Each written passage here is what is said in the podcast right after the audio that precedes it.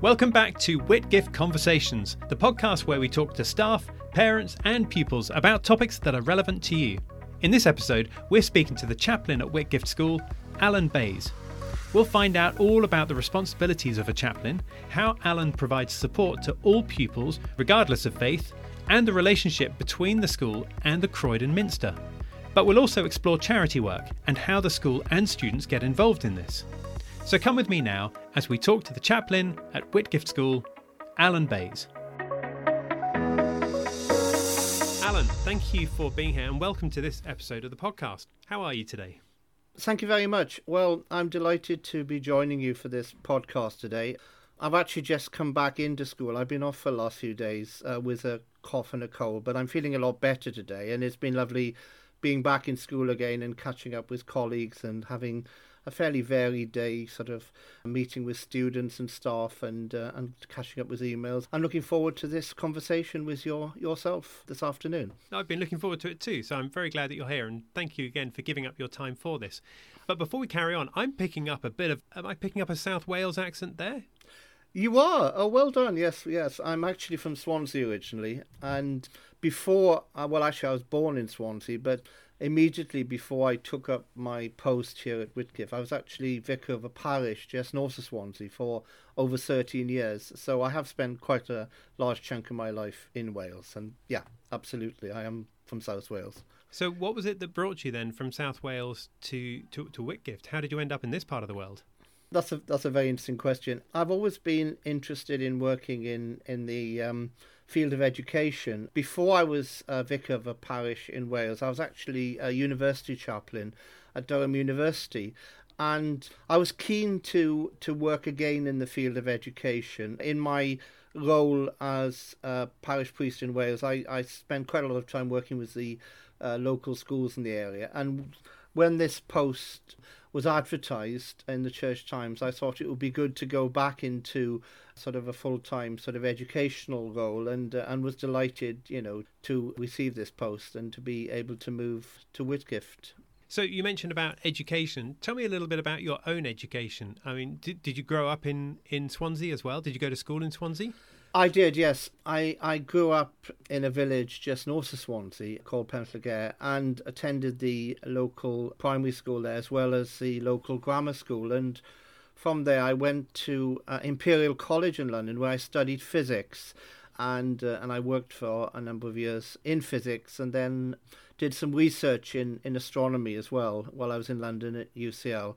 And after that, I worked uh, in the computer industry and was also very involved in my local church and, and felt a, a sense of calling to the ordained ministry. And so I gave up my job as a computer consultant and went to Durham University, where I did another degree in theology and trained for the priesthood there at St. John's College in Durham.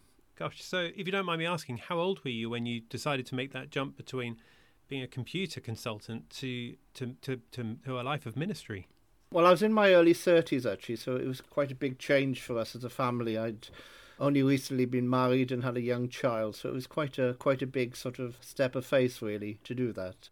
And what did you find to be some of the major differences because they, they are very different lines of work, aren't they? Yes, indeed. Although I'd always been very in, involved in the church and felt that one day this might be a, a calling. And indeed, interestingly, quite a few of the people who were on the same course as me at university had had a similar background. And it's becoming more and more the case these days that a lot of people who end up becoming ordained in the Church of England, you know, have a background in industry or in some other career. And I think, you know, it, it means that you have more life experience and so on to bring into your ministry. So actually, it's not uncommon for people to to come in this way into full time ministry. And given what you've just said, is it actually encouraged that people should go out to work before they train for ministry?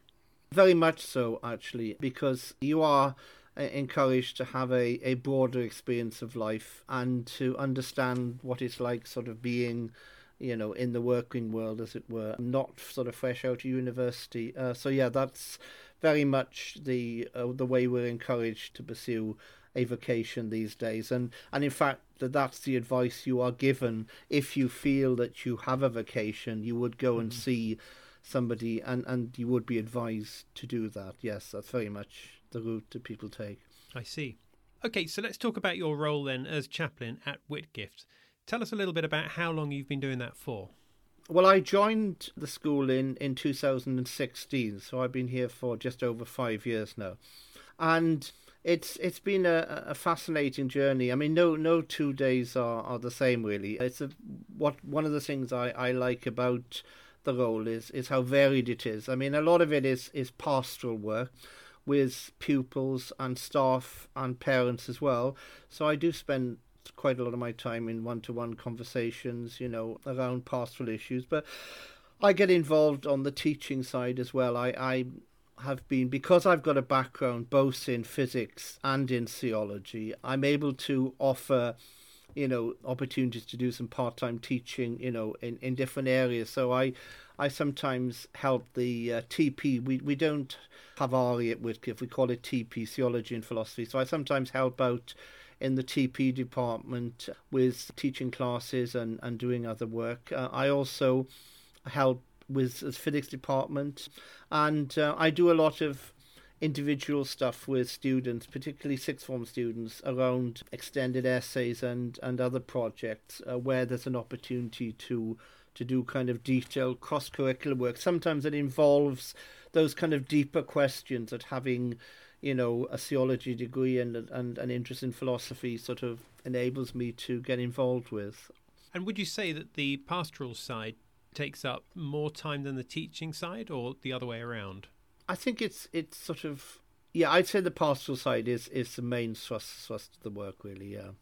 And tell me how you work as as part of the pastoral team supporting students. I mean, what sort of in what sort of ways do you help those students?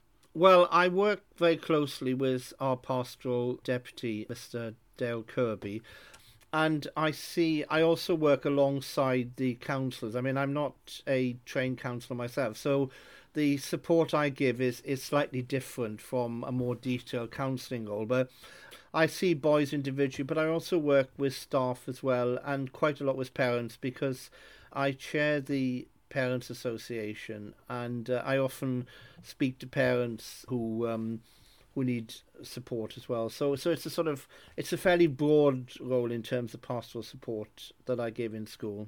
And in what ways does this help the students in school?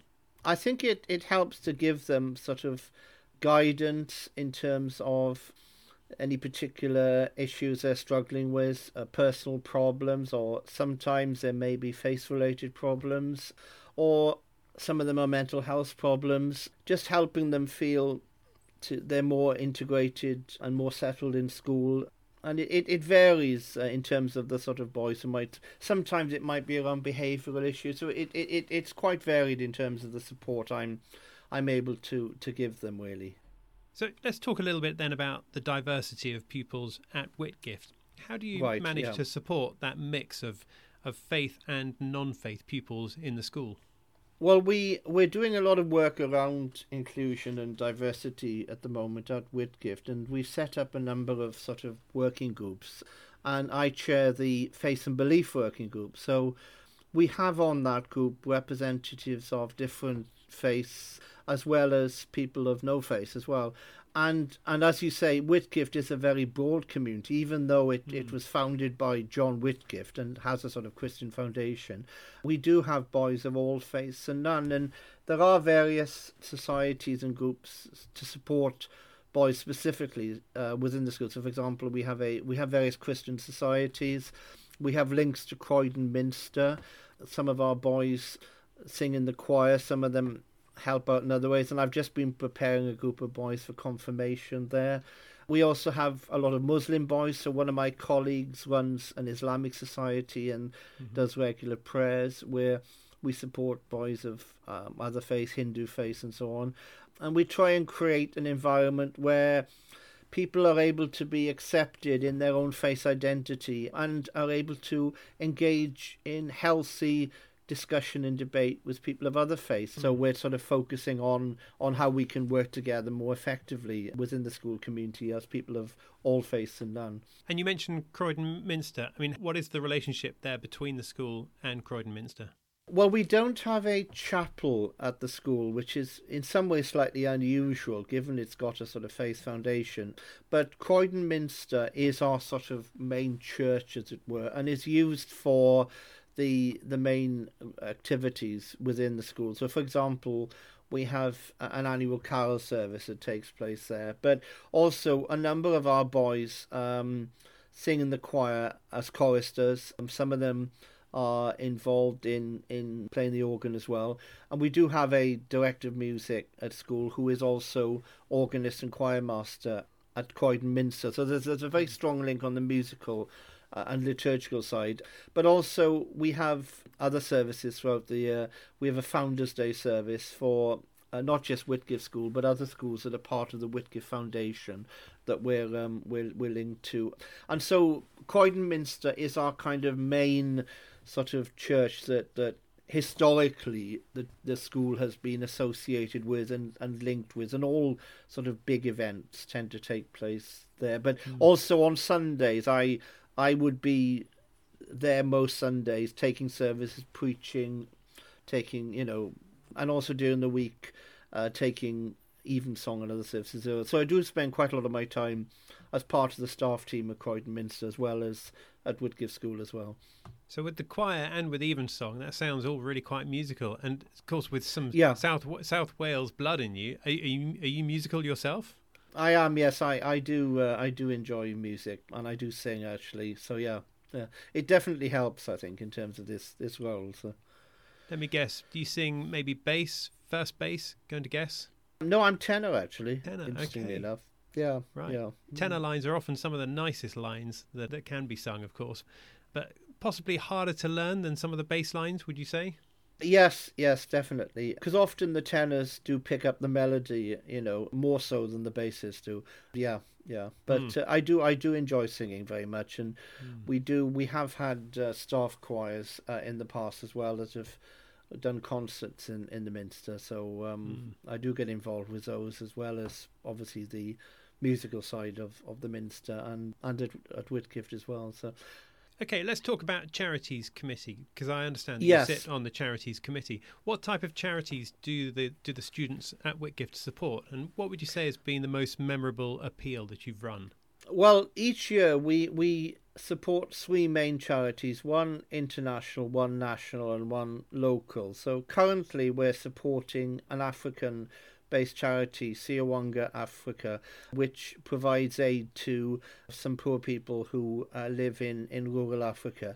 We also support we're also supporting Young Minds, which is a mental health charity, and mm. and that's a particularly important one, you know, for us as a school. And we do a lot of work around mental health, and we're supporting a local Croydon-based charity, which one of our former students uh, was involved in setting up called Lives Not Knives, which focuses on on on tackling knife crime and, and educating people around that.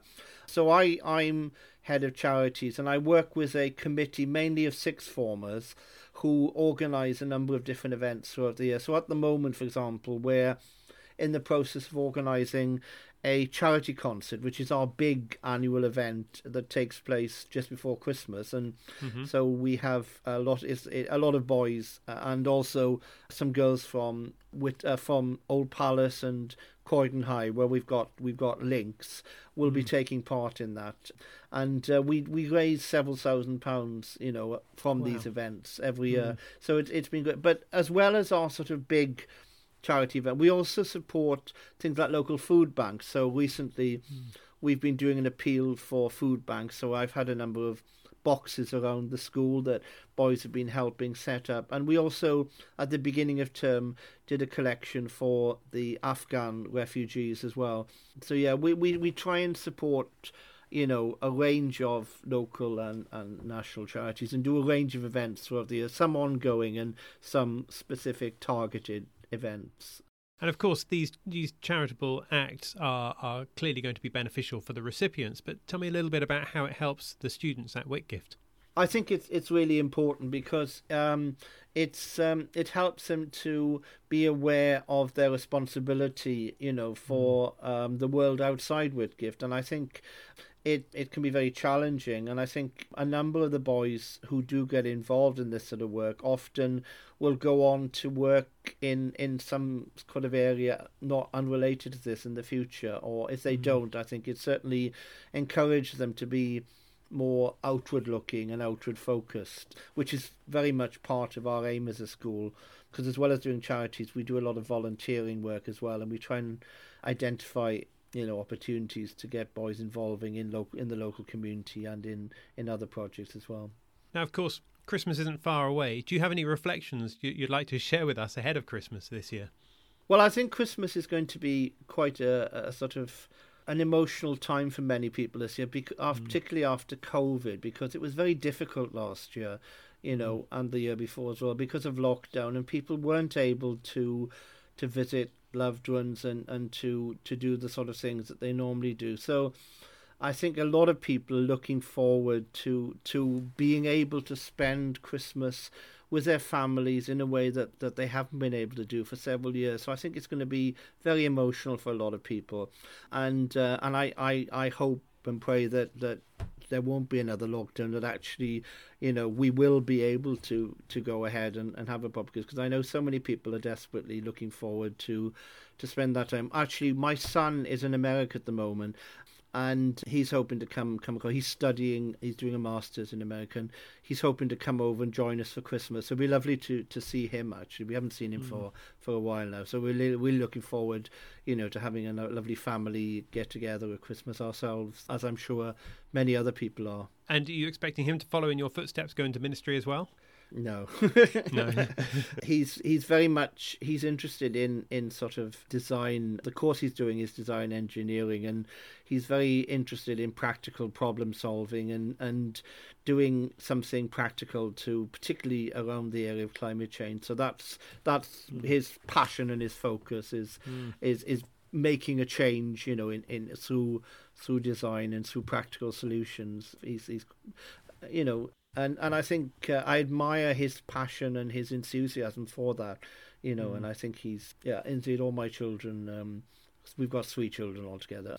They're all very passionate in terms of of what they do and so on. But but yeah, they. I don't think he's likely to to go into the some. But you never know. You never know. You never know. No, you never know. you never know. I mean, I Alan- didn't think I would when I was his age, but you know. Uh, Alan, do you think it's harder in 2021 to have a faith than it was, say, 50 years ago? I think it's different. It's harder in some ways because certainly then faith was much more embedded into the culture of society, and people often sort of grow up in communities where faith was often at the hub of the community. That's less so nowadays. I think we've lost our sense of connectedness, lost our sense of community, particularly those of us living in urban areas, and and so religion is very much for me, particularly the kind of Christianity that I endorse, which is focused around a sort of church community, is something that I think that, that flourishes when there is a strong sense of community. And, and I think, yeah, it is hard because society has become more fragmented. And, and I think people people are struggling, I think, in that context, yeah, to connect And do you think faith is more important than religion or the other way around? I think the both go together really. I think religion gives more kind of structure and so on. So I mean faith often people think of faith in a more personal, sort of spiritualized way and, and, and, and that that is important in terms of being able to connect through prayer and through spiritual practice. But but the sort of the religious aspect, you know, the the sort of uh, in terms of being committed to a particular community and to a particular set of of beliefs, I think gives structure to that faith. So for me, the two go together and, and are important. I wouldn't want to drive too much of a wedge between them, really. Interesting. And you mentioned that you you only mentioned this briefly, but you said you studied astronomy as well when you were at university. yeah, What led yeah. you into doing that? Well, I've always been fascinated by space uh, as a child, and uh, one of the clubs I, I run at school is uh, is is Doctor Who Society actually. So I think it was probably my fascination with with time travel and so on as a youngster that sort of led me into physics, and and I've always been fascinated by space. And I also run a junior physics club. In fact, earlier on today we we had our junior physics club where we often explore space and so on. So yeah, I've I've always been fascinated from a, a young age, which is what took me to to read physics at, at uh, Imperial. And and how would you fancy the idea of going up in Richard Branson's Virgin Galactic spacecraft? Well, yes, that would be that would be quite. Uh, quite I'm afraid I'm not offering.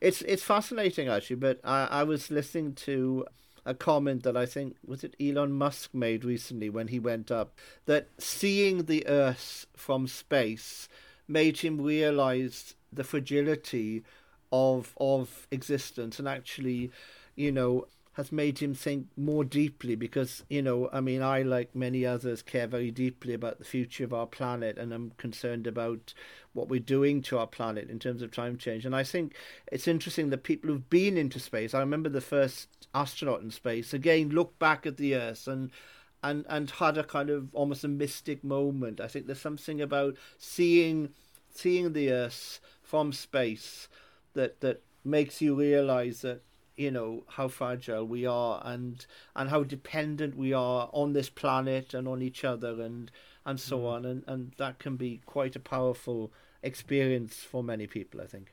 And quick question just for fun. If you had the chance to go into low orbit or to the moon for a couple of days or to mars and let's ignore the fact that it's a two and a half year journey to mars or if you are somehow able to zip to another star, which clearly we can't do right now, which of those four options would you choose? Probably Mars, I think, because I think in terms of the possibility of colonizing another planet, I think Mars is, is the more likely option. And I think being able to spend more time rather than a quick trip, I think it would be good to experience, you know, and, and, and just sort of recognize some of the challenges that, that we would face in terms of colonizing another planet. Um, mm. So yeah, Mars probably would be the option I would I would go for of those. So choosing a planet over a star in that case. Yeah, because I think the problem is the star is still a long way away, and I'm not sure exactly what would be the purpose of, of going to the star yet. I mean, hopefully in future we might establish some possibility. I know Stephen Hawking has talked about the possibility of colonizing other planets outside the solar system, but but we're not going to colonize a star. If we're going to colonize mm-hmm. anywhere else, it's going to be a planet. So let's at least start with a planet, you know, Makes in our solar sense. system where we can sort of you know where we can learn and experience this before we kind of go head for the stars, as it were. So. And of course, in Philippians 2, we're called to shine like stars. So, in your role as chaplain, you kind of get the best of both worlds there if you choose a planet. Absolutely, yeah, that's a good that's a good scripture actually. Yes, yes, I uh, I would agree with that one. Yeah. Alan, we need to bring this to a close in a minute, but if anyone's heard anything and might have a question about about what you do, about their children uh, in school, about their own faith for that matter, what's the best way for them to get in touch with you? Well, they can either send me an email or message me via Teams, or if they're in school, just pop in to see me. I mean, my, my door is always open, and uh, I welcome you know visitors at any time, or or ring me up. You know, my contact details are available on on the school website and in other ways as well. But yeah, I'm always very pleased to see people and to talk to them about faith and and other matters as well. Awesome. Awesome. That's really good. Well, Alan, thank you so much for being here. Thanks for talking to us today and for giving up your time. My pleasure. Thank you. So that was Alan Bayes talking all about his role as school chaplain. Thank you so much for your time, Alan. It was great to hear all about the support you offer and the kind of charity work the students get involved in. So that's all for now. Our next episode is coming out after the Christmas break, but in the meantime, thank you for listening to this one. Don't forget to follow or subscribe so you can stay in touch, and we look forward to seeing you in the new year. Happy Christmas and bye for now.